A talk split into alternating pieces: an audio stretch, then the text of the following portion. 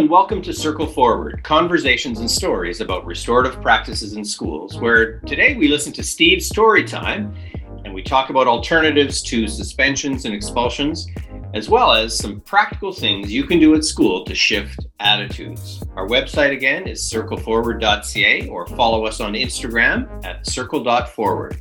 Here are your hosts, Shelly, Steve, and me, Stan.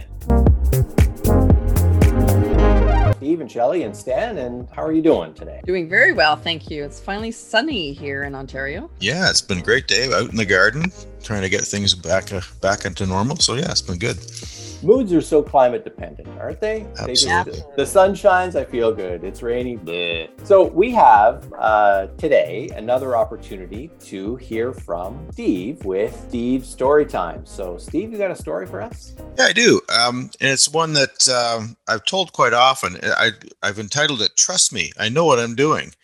And it has to do with a time I had an intermediate student, a parent of an intermediate student, came into my office one day demanding a suspension because his daughter had been bullied and threatened over the phone and, and through the internet. And he knew that the school board had a policy that, you know, threatening behavior was a suspendable offense. And he was demanding five days at a minimum and more if he could get away with it, I suppose. So I took it as an opportunity to try and explain what restorative practices were because I, knowing the girls and their I thought this might be a good opportunity to try and, and do it. So I explained a bit about what restorative was. And I wasn't getting through when I finally asked the parents, well, if I suspend this girl for five days, how do you think she'll act towards your daughter when she does come back to school? Because they're in the same class. So he thought about it for a bit and he said, okay, well, let's try it your way then, if you think you know. And so I said, great, let's give it a shot. And so I had the girls come in and, you know, singly and then, and, and then together.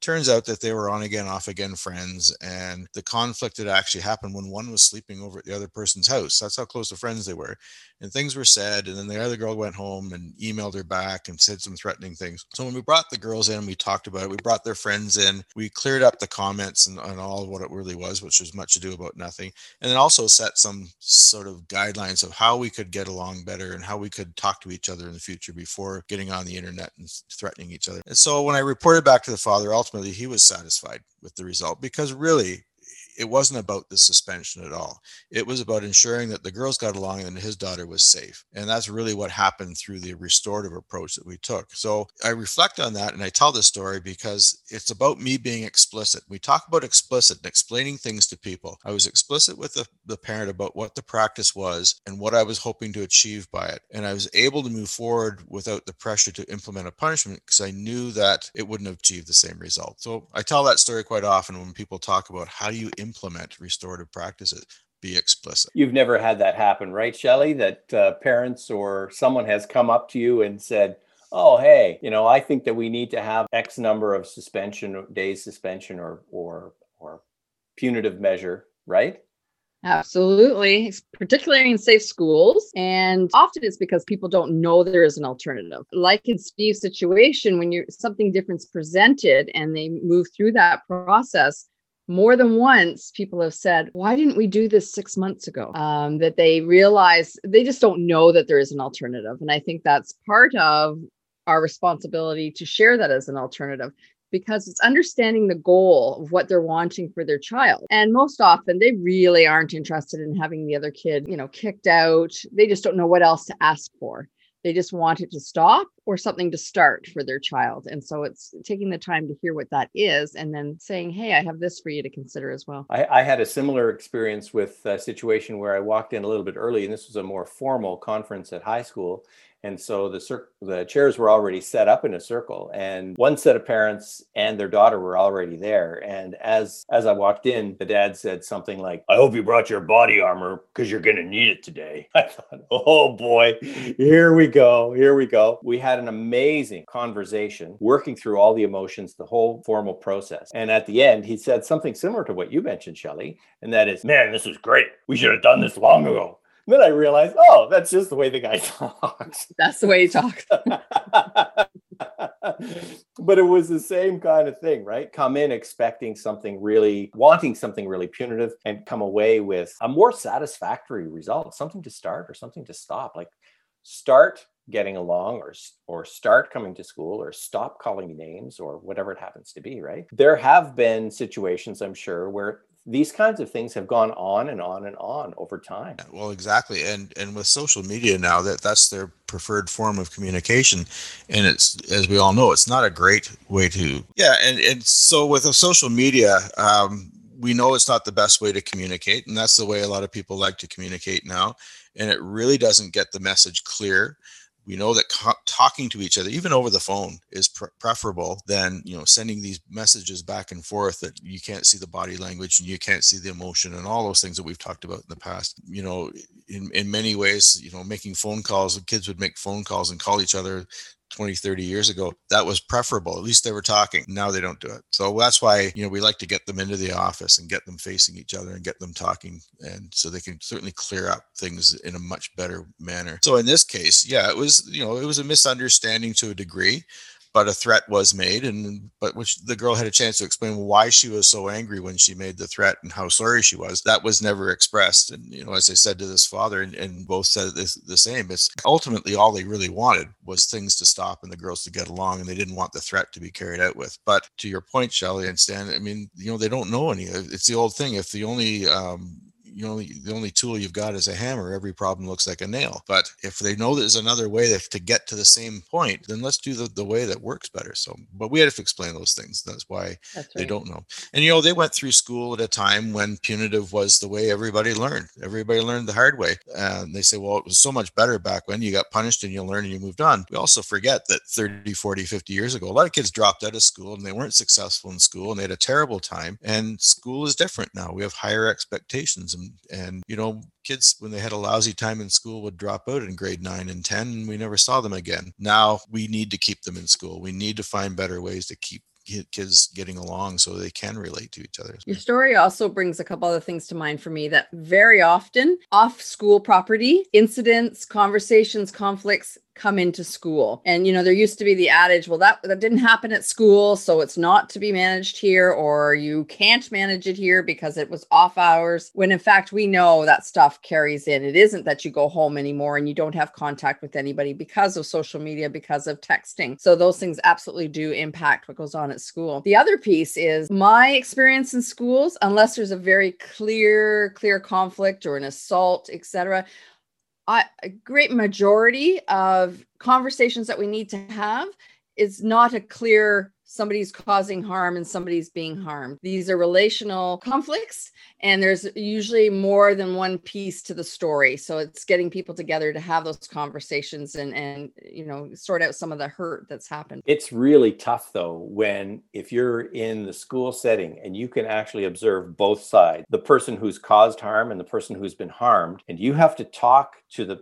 to the parent of the student who's been harmed and say, actually, your child was involved in doing X or Y. Like it is not a great conversation and it tends to go downhill really fast because parents get put on the defensive. Like this has been done to my child, right? So adopting a very much a victimized mentality as well. But that that's it's a societal piece too. And everybody looks at every problem in society and in schools as a microcosm as somebody's got to be totally right and somebody's got to be totally wrong. And they always want to look at, they don't want to look at that middle ground. Well, maybe there's a bit on both sides. And, you know, maybe we can apportion blame 60 40 or 50 50 or whatever it happens to be. And yet people don't see it that way. It's got to be somebody else's fault entirely. It can't be anything I've done or it can't be anything the other person did. So it, it's it's an interesting thing when parents come in, and of course they only hear the side of the story that they get from their own child. And some parents will come in and say, "Okay, here's the story I've been given. Can you please help me out and look into it and let me know what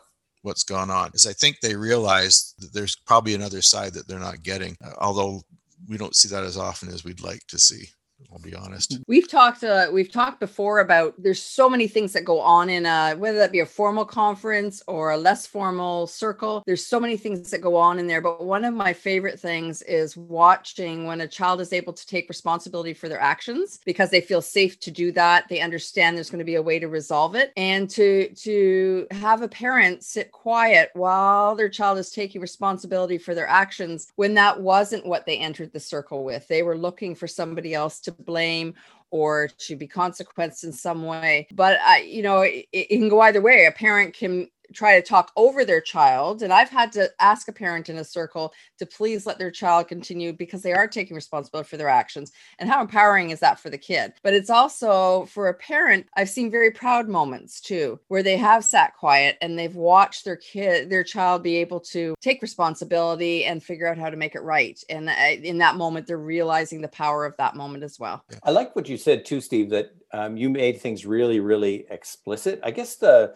the, the, common way to explain it because explicit sounds like quite a big fancy word is is just setting the limits and expectations around what it is that we're going to be doing so that we will be doing this but we won't be doing that so a parent who came to me and said i want to have a restorative circle with that family also indicated that they wanted to take a couple of other people along because those people have got something coming and i've got some things that i want to say to them and boy oh boy and i just kind of said you know maybe the attitude isn't working here because I'm not going to facilitate a meeting like that. If you're coming in with the attitude of I'm going to, you know, get a pound of flesh for for my son or my daughter. So to set out the parameters and the guidelines, one expectation that came up early early on in our work with the board was quite an interesting one is a principal who is no longer actively in in the principal principalship. In the course of a fairly formal conversation said oh listen you know we don't have to follow this process. Just we'll just have an oral agreement. We'll just we'll just agree um, and then she called me two weeks later and asked for a copy of the oral agreement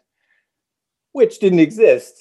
So uh, it was just kind of like no that's not the way that we do things either. So I wonder too, though, because it is an attitude shift and, and an approach shift and a learning about alternative shift. What other kinds of things can we do, whether we're an EA or a principal or a superintendent or a teacher? What other kinds of things can we do to start to help to shift that, even if it's just a small step? What else could we do to help shift that a little bit, do you think? There's a lot of little things. I always say it's the little things that add up to be a big thing, but it's also consistency. So as a as a, a principal in the school or even a teacher in a classroom, if you start to do those little things, continue with it all the time and make sure you always handle problems in a similar way. Don't do it one week, say, Oh, I haven't got time this week. I, that's it. You got a detention. The kids are going, Well, you're going back and forth. And so you, it's really about being consistent in how you manage problems and how you deal with problems, discipline problems, relational problems, whatever. And so people will soon learn that's the way you work. That's the way you will deal with it. And I always say, you know, kids are going to go home and tell their parents how you dealt with them. Um, and so the parents are going to learn your your approaches are from the mouths of their own children. And if the children say, "Here's what we did today," then they'll soon parents will soon learn. I guess that's the way they deal with problems. There, that's the way that person operates. Could be that teacher or that principal or whoever. But it is the consistency piece. I always say you have to you have to really resist your inner authoritarian sometimes on, on those days when you're stressed, when you know it would be just so simple. Just say to the kid, "That's it. Just go into my office."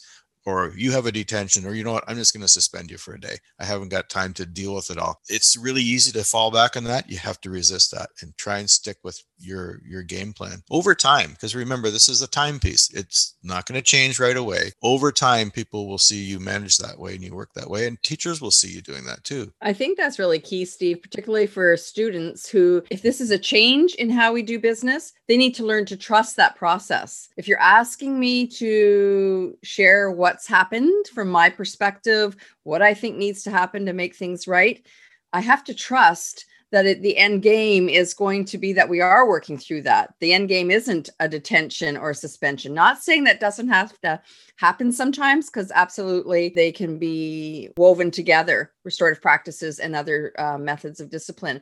But the students need to trust that you are open to that and that you're going to be giving them some voice to this as well. But if you're flip flopping from day to day, they're not going to invest that time in you either. And I think too that people who've been harmed need to know that you believe them, right? Like if you right. take the story and say, "Yeah, sure. Are you sure?" Like or if your first response is, well, what did you do? That's not going to really build a connection and build a sense of trust. You simply have to take the story at face value. So I love that. You know, little things, consistency, you know, uh, over time, really listen to the the stories that are that are being told. Now it's time for Have Your Say. And Shelly, you've got a scenario for it. I do. Um, through my years of introducing restorative practices into schools, particularly if we're doing a whole school approach, but even not if we're just introducing it as a, a way to manage discipline, there's often the thought that kids are just getting off easy. They're just going down to the office for a conversation and it's you know they'll they'll have a chat and then they get off easy. I don't know if you guys had some thoughts of of how to respond to that kind of thinking because we know that isn't the case. For people to make that change sometimes that it weighs on them that the kids are just getting off easy. They're getting what they want. Yeah you hear that a lot. And and certainly in the early days of restorative practices when we were doing restorative conferences. That was the perception of what restorative practices was. Oh we're not going to suspend kids anymore. They're just going to have a little a conversation with you and you're going to tell them how bad they were and we're going to sing kumbaya and we're all going to go back to class. And i think that's changed over time now. But when when people see the the you know teachers send a kid to the office for whatever expecting some punitive response and the kid comes back a half an hour later and said yeah it's all done with we i talked to the principal. The teacher said well what what are the consequences? But what are the you know what what's happened to them? They don't understand the process until they've actually been involved in the process. And so sometimes you can explain to kids uh, you know after you've gone through this kids they can really struggle with that process. They don't want to face the people that they may have caused harm to and it's it can be very difficult for them. And if they can express how difficult a process process that was. Um, maybe over time, people will hear the message. That's a difficult process. These kids have really struggled with this. That may be worth it. You know, some kids say, just send me home. I'd rather go home for a day than have to face those kids and explain to them why I was being so mean to them. You know, it, it's again, it takes time for people to understand it's, it's it can be very, very difficult for the teachers and maybe the parents out there observing outwardly and who think, well, the kids are just having a conversation and they get the wrist slap. You know, it's nice to try and involve them, especially with teachers, trying to involve them in the, those processes at times. You know, invite the teacher in as an ob- observer. You're going to have a, a, small circle with four or five or six kids to deal with something that happened at, in the yard. Have the teacher sit in and observe. You know, then the, then their word goes out to the rest of the staff. Gee, those kids really struggled with that. They were crying. There was this. There was that. You know, so that's the kind of stuff that we need to spread the word that it's not an easy process and they're not getting away with something. And I think too that it's really not about the punishment or the consequence. I mean, the con- there are consequences in restorative practice, and these consequences are in the context of conversations and the relationships that you have. And at the end of the day, what you really want to see happen is that there is uh, a recognition of the impact. Because I can't tell you how many times I've been in conversations where where somebody said, you know, I had no idea that that's how I affected you or impacted you and and very genuinely say like I am sorry. I'm sorry for that. And it doesn't have to be that there's an apology. It certainly helps. Uh, there was one situation with uh, girls on a bus, grade three, and there was one ringleader who was really hard on everybody else. And so other parents were complaining to the grade three teacher. And so I spoke with her and we arranged to first meet with this girl who was a leader in class, plus two other leaders, and we set them up and we said, We need your help tomorrow when we do this circle. And we told them what we're going to do. And We're going to talk about this book, uh, Sneetches on the Beaches by Dr. Seuss, like Sneetches that have stars and Sneetches that don't, and so on. And when it came time to, you know, talk about so, can you draw any parallels between that story, Sneetches who thought they were the best because they had stars, or Sneetches who thought they were the best because they didn't have stars upon theirs? Then, is there anything that happens in class that's like this? And then the stories start coming out. And then I took a a bit of a calculated risk. The kids were really, really taking taking this very seriously. And I said, "Is there anything that anybody would like to say to anyone else here?" And we had to shut down the apologies after about ten minutes. And the person that we were whose behavior we were trying to change apologized to each of the individuals that she had been tormenting on the bus. And to the best of my knowledge, it changed that behavior so that it didn't recur. And really, it comes back to what we talked about before you know we want that to stop the stuff on the bus we want it to stop. I don't think it was easy for those kids in grade three to apologize. It's not easy to sit across the circle from somebody who you've harmed and, and look them in the eye. As a matter of fact a lot of times people cannot look each other in the eye in the circle in certainly in a more formal type of, of setting So, you know, kids getting off easy, I think I'd be with the kids in some ways of like just give me the suspension because that's a lot easier than having to own up to what mm-hmm. I've done or whatever. Well, I was just gonna it makes me I think back to my son who, you know, Uh, we need to have a discussion would i be saying to him he's like oh can't you just spank me and get it over with? Yeah. would much rather you know and i wasn't somebody who spanked but he thought that's going to be a whole lot easier than having to have that discussion right? But i really like what you guys saying. For first of all i'm hearing from steve communication because you know if we're doing this in the secrecy of our office and we're doing wonderful work but people don't really understand what's happening there the student is going to say yeah we just we had a conversation and here i am back half an hour later. They don't understand the power of the conversation that went on there. And we know people can't always be present, but if they understood more around what happens in a restorative quest, uh, conversation, what's asked of students, and maybe you know they're able to see some examples of that, that would be helpful. And I also love Stan you starting to enter into the conversation around consequence. We always think consequence is a negative thing, but really what it is is it's what's resulting from our behaviors. That can be positive and negative consequences, right? It but we've we've attached negative to consequences. Consequences can be positive as well. Yeah, and that person facing the you know the person who caused the harm facing the person they they harmed, that's a consequence in itself that face-to-face conversation. And i was just going to jump back in on on the whole the whole reason that a teacher may send a kid to the office or you've been asked to intervene is because something's happened and they don't want that to happen again. And so there's a, a number of different ways we can guarantee or, or almost hopefully that won't happen again. A lot of people's perception is if you punish that punish the person and it's not going to happen again. We're saying no we have a way that we think might work better.